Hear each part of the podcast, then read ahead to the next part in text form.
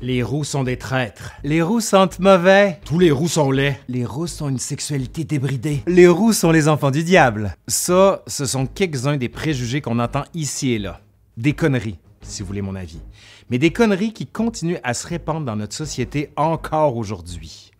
Le 9 novembre 2005, sur la chaîne de télévision américaine Comedy Central, était diffusé le 11e épisode de la 9e saison de South Park. Le titre Ginger Kids a alors particulièrement marqué les fans de la série, mais aussi le large public américain. Le personnage de Cartman affirmait, et je cite, Because ginger kids have no souls. soit les roux n'ont pas d'âme, en plus de se lancer dans un discours particulièrement violent envers les roux. Quelques années plus tard, en 2008, une page Facebook ayant pour nom Kick a Ginger Day, botton le cul des roux, est mise en ligne par un Canadien et s'ensuivait l'idée de faire du 20 novembre la journée nationale des coups de pied aux hum des roux. Et voyons, là. Cet appel à la violence en a choqué plusieurs, et à juste titre d'ailleurs. L'acteur Derek Forgy, pour contrer le phénomène, a plutôt mis en place la Journée des roues ou la Kiss a Ginger Day. Embrassons les roux tous les 12 janvier. L'épisode de South Park, comme la page Facebook, s'inscrivent dans une tendance historique qui a largement dévalorisé et stigmatisé les roux et les rousses. D'ailleurs, encore aujourd'hui, plusieurs idées reçues et préjugés existent sur les roux. L'idée la plus répandue est sans aucun doute qu'ils et elles sont des créatures du diable, la couleur de leurs cheveux, rouge bien sûr, étant le symbole par excellence du maître de l'enfer. On retrouve aussi dans la littérature et dans les films l'idée voulant que les roux et les rousses ont une plus grande propension que les autres à devenir des vampires. Pourquoi? Parce que la rousseur serait la preuve incontestable qu'un vampire sommeillerait et qu'au moment de la mort, le roux se transformerait en suceur de sang. À remonter le fil du temps, on constate que des a priori très tranchés envers les roux. La femme rousse souffre d'un dérèglement interne, dit-on, notamment de ses règles, raison pour laquelle sa chevelure serait de cette couleur-là. Plus encore, on soutient qu'elle serait malodorante et encline à une ardente sexualité. Pour ce qui est de l'homme roux, on le dirait violent. Cette agressivité lui viendrait du fait qu'il avait été conçu dans le sang. C'est ce qu'on dit à l'époque, bien sûr. Dans la littérature comme dans la peinture, les vilains, les traîtres ou les femmes de mauvaise vie étaient souvent affublés de cheveux roux, ainsi de Judas, Caïn ou encore de Salomé. Les signes physiques sont chargés de présupposés moraux et les jugements se convertissent bientôt en exclusion. Aujourd'hui, on estime qu'il y a environ 2% de roux sur la planète et avec bien sûr des concentrations plus grandes dans certaines régions. Ainsi, en Écosse, on compte près de 13% de roux et de rousses. Il existe de nombreux préjugés sur les roux et les rousses. La question est de savoir d'où viennent ces préjugés et pourquoi ils se sont développés. Avant d'aller plus loin, celles et ceux qui voudraient en savoir plus, je vous conseille fortement les livres de Valérie André, La rousseur infamante, Histoire littéraire d'un préjugé, mais aussi de Xavier Foch, Roux et rousse, un éclat particulier, Jackie Collis Harvey, Red, A History of the Redheads, et bien sûr tous les livres de Michel Pastoureau, mais plus particulièrement son article Tous les gauchers sont roux. Toutes les références d'ailleurs sont en description de la présente vidéo. Allez, Aujourd'hui, à l'Histoire nous le dira, les roux et les rousses dans l'histoire.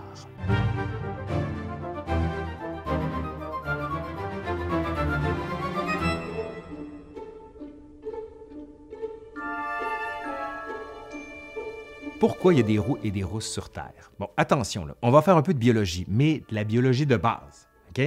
On pourrait aussi ouvrir la question sur pourquoi la couleur de la peau, des cheveux et même des yeux. Pourquoi?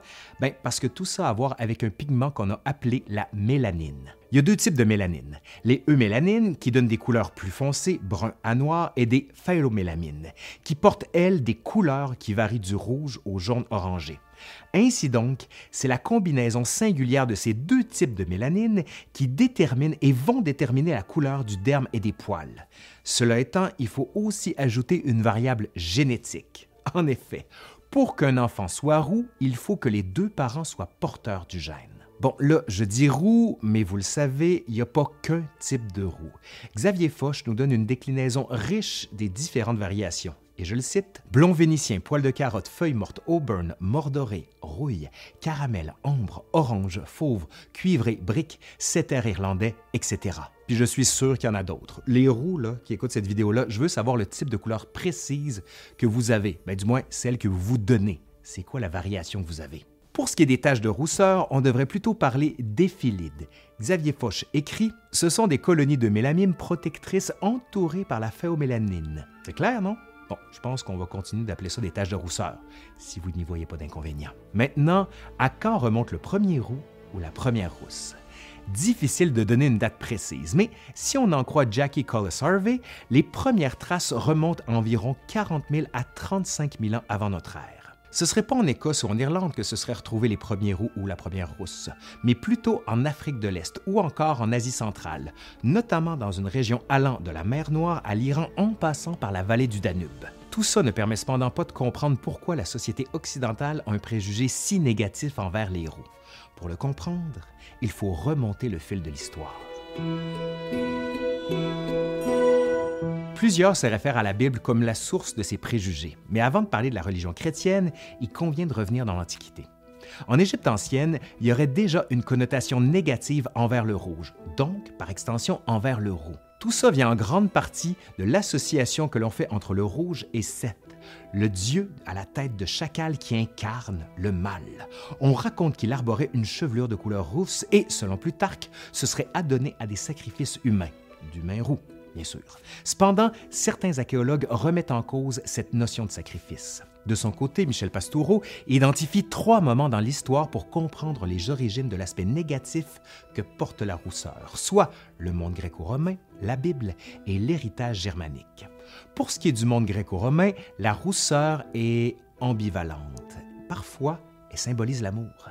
Philippe Lafargue écrit, et je le cite, D'après Lucien, les femmes grecques qui veulent plaire se teignent les cheveux pour avoir des boucles étincelantes, et Plutarque rapporte qu'elles usent d'onguents qui rendent leurs cheveux chrysoïdes, dorés ou feu.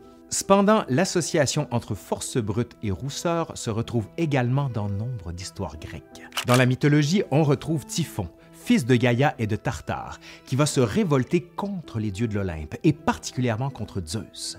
D'ailleurs, Diodore de Sicile, au 1er siècle avant notre ère, raconte que l'on s'adonnait à des sacrifices d'hommes roux en l'honneur de Typhon, ce qui ne va pas s'en rappeler l'histoire de Seth en Égypte. Le rejet du roux se lit aussi sous la plume du médecin Hippocrate, qui, dans les épidémies, écrit, et je le cite, Les roux au nez pointu, aux yeux petits sont méchants, mais ceux qui ont le nez camus et qui sont grands sont bons. Quand on sait l'importance que le médecin grec attribue aux humeurs dans la constitution de l'apparence physique, le rouge étant le symbole d'un excès de sang dans le corps, on octroie au roux, soit celui qui est né dans le sang, les qualités de froid et humide. On l'associe à la surabondance de féminité, à une ambiguïté sexuelle chez l'homme. On pense que les enfants roux ont été conçus dans le sang. Dans la langue grecque, pyros, roux, sert à qualifier les barbares qui viennent parfois du nord. Il y a donc là aussi une connotation qui s'impose peu à peu. Sous la Rome antique, on voit différents vecteurs prendre le relais de cet aspect péjoratif. Dans le théâtre, celui qui est roux fait souvent référence à une condition d'esclave ou encore à un bouffon. Pas étonnant qu'à la période impériale, le mot Rufus, roux donc, soit considéré comme une insulte, voire associé au ridicule. La Bible, et par extension toutes les références qui y sont associées, vont longtemps marquer ce qu'il convient d'appeler l'Occident chrétien. On se dit que celles et ceux qui sont considérés comme des méchants, ou à tout le moins comme des traîtres, se trouvent naturellement affublés d'une chevelure rousse. Ici, le félon de tous les félons est sans contredit Judas, le traître des traîtres. Seulement voilà, en cherchant bien dans les Saintes Écritures, on ne mentionne à aucun moment la couleur des cheveux de l'apôtre. Michel Pastoureau écrit, et je le cite, aucun texte canonique du Nouveau Testament, ni même aucun texte biblique apocryphe ne nous parle de l'aspect physique de Judas. Mais alors, comment est-ce qu'on peut expliquer qu'on retrouve plusieurs représentations de Judas en roux? Ben, ici, les spécialistes ont été capables de relever que ce n'est pas avant la seconde moitié du 9e siècle que Judas apparaîtrait peu à peu sous les traits d'un homme roux. Puis, à partir du 13e siècle, la barbe et la chevelure rousse de Judas deviennent le symbole par excellence pour le reconnaître et par extension, un marqueur évident de sa trahison. Comme on l'avait vu dans la vidéo sur les gauchers, juste ici, là, on remarque souvent que Judas, en plus d'être roux, est gaucher, d'où le titre évocateur de l'article de Michel Pastoureau, Tous les gauchers sont roux. Mais Judas n'est pas le seul à être représenté avec les cheveux roux. Caïn est lui aussi parfois représenté sous les traits d'un homme roux. Mais, une fois encore, on ne retrouve aucune mention de la couleur de ses cheveux dans la Bible. Ce n'est cependant pas le cas d'Ésaü, frère jumeau de Jacob, qui est décrit dans le récit de la Genèse comme, et je cite, roux et velu comme un ours, qui ira jusqu'à vendre son droit d'aînesse à son frère Jacob contre un plat de lentilles. Le roux serait donc vénal. Mais les références à la rousseur restent malgré tout ambivalentes dans la Bible. David, roi d'Israël, celui-là même qui défait Goliath, est une figure positive dans la Bible. On le décrit comme roux, au regard clair et à la belle prestance. Pour les femmes, on voit aussi certaines être associées à la rousseur, et pas les moindres. Le personnage de Lilith, issu de la mythologie mésopotamienne, va être ensuite considéré comme un démon dans le Talmud juif.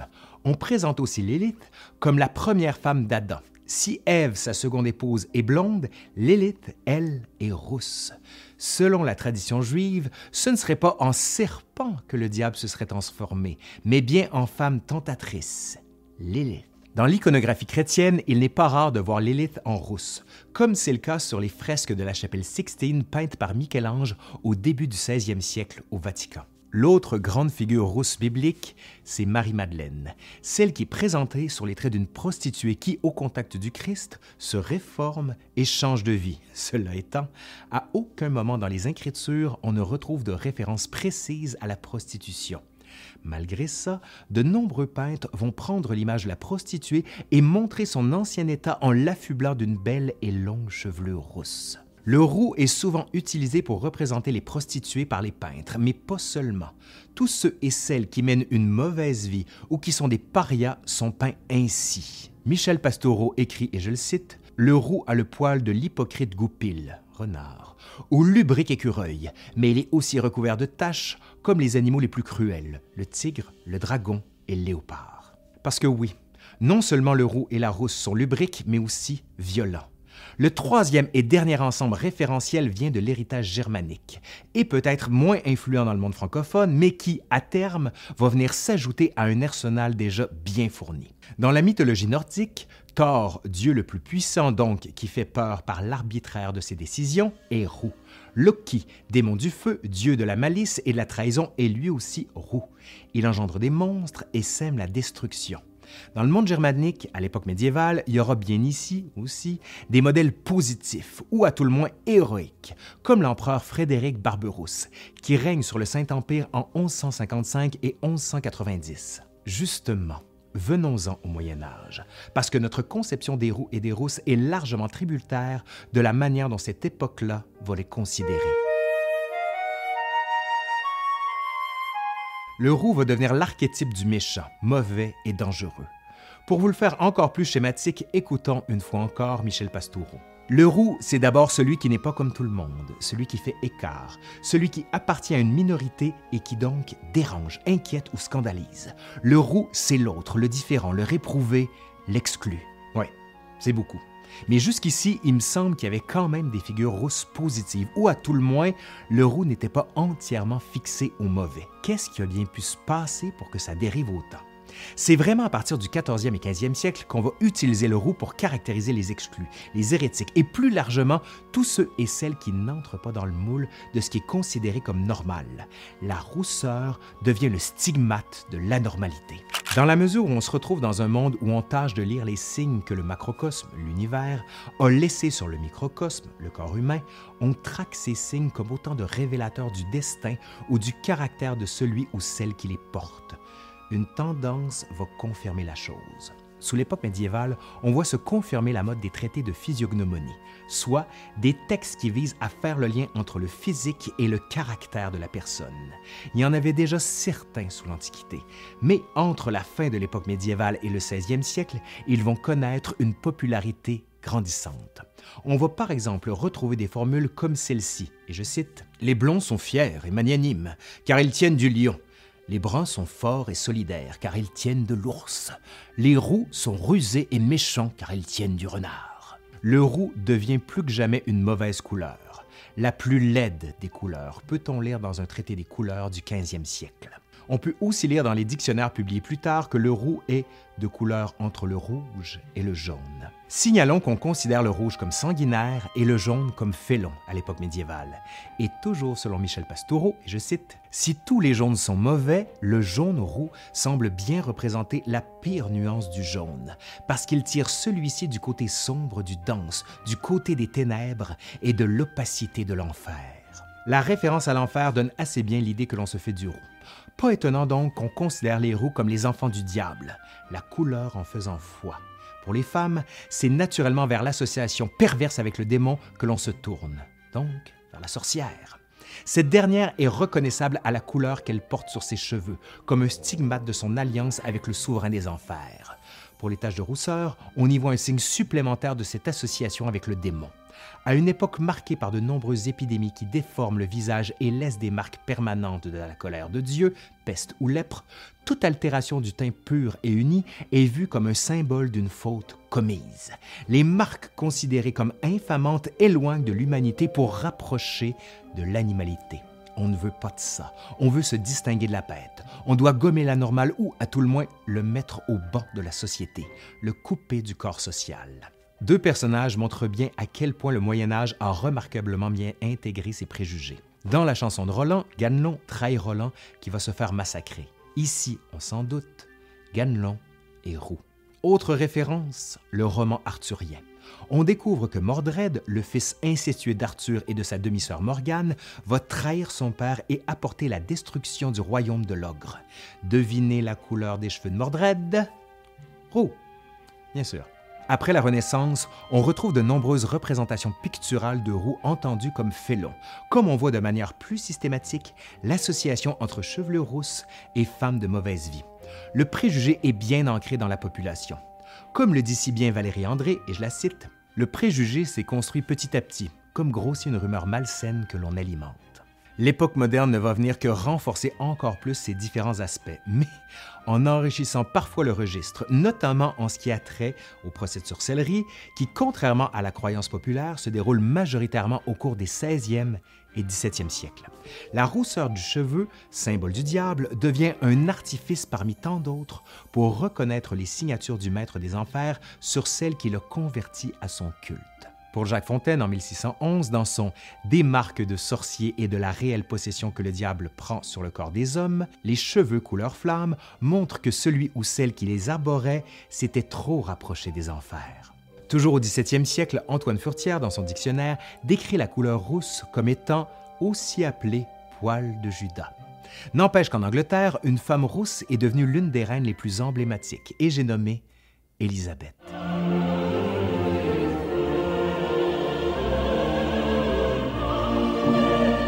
Celle qu'on va appeler la Reine Vierge va cependant faire décapiter sa cousine rousse qui a complété contre elle, Marie Stuart. L'ambivalence, si elle existe encore à l'époque moderne, est cependant de moins en moins possible. Jean-Baptiste Thiers, dans son Histoire des perruques paru en 1690, offre un bon résumé du préjugé sur la rousseur en soulignant que les roux doivent obligatoirement porter des perruques pour que, et je cite, cacher la couleur de leurs cheveux, qui sont en horreur à tout le monde, parce que Judas, à ce qu'on prétend, était rousseau, et qu'ordinairement, ceux qui le sont sentent le gousset. Gousset, définition, Gousset se disait autrefois du creux de l'aisselle. Il désignait aussi l'odeur spéciale qui vient parfois du creux de l'aisselle. En gros, ça sent le pas frais. C'est cependant au 19e siècle qu'on va voir l'association entre la rousseur du cheveu et l'odeur désagréable se cristalliser. Pour cet aspect, je vous invite fortement à aller consulter la super vidéo du Vortex dans laquelle Léa Bello discute longuement de la question. Elle explique notamment comment la supposée odeur des roues est en fait une construction sociale. Au 19e siècle, donc, la notion d'odeur désagréable des roues se retrouve largement dans la littérature, comme en témoigne ce passage tiré de Madame Bovary en 1857 de Gustave Flaubert. L'odeur des roues pénétrait à travers la muraille pendant les consultations, de même que l'on entendait de la cuisine et les malades tousser dans le cabinet et débiter toutes leurs histoires.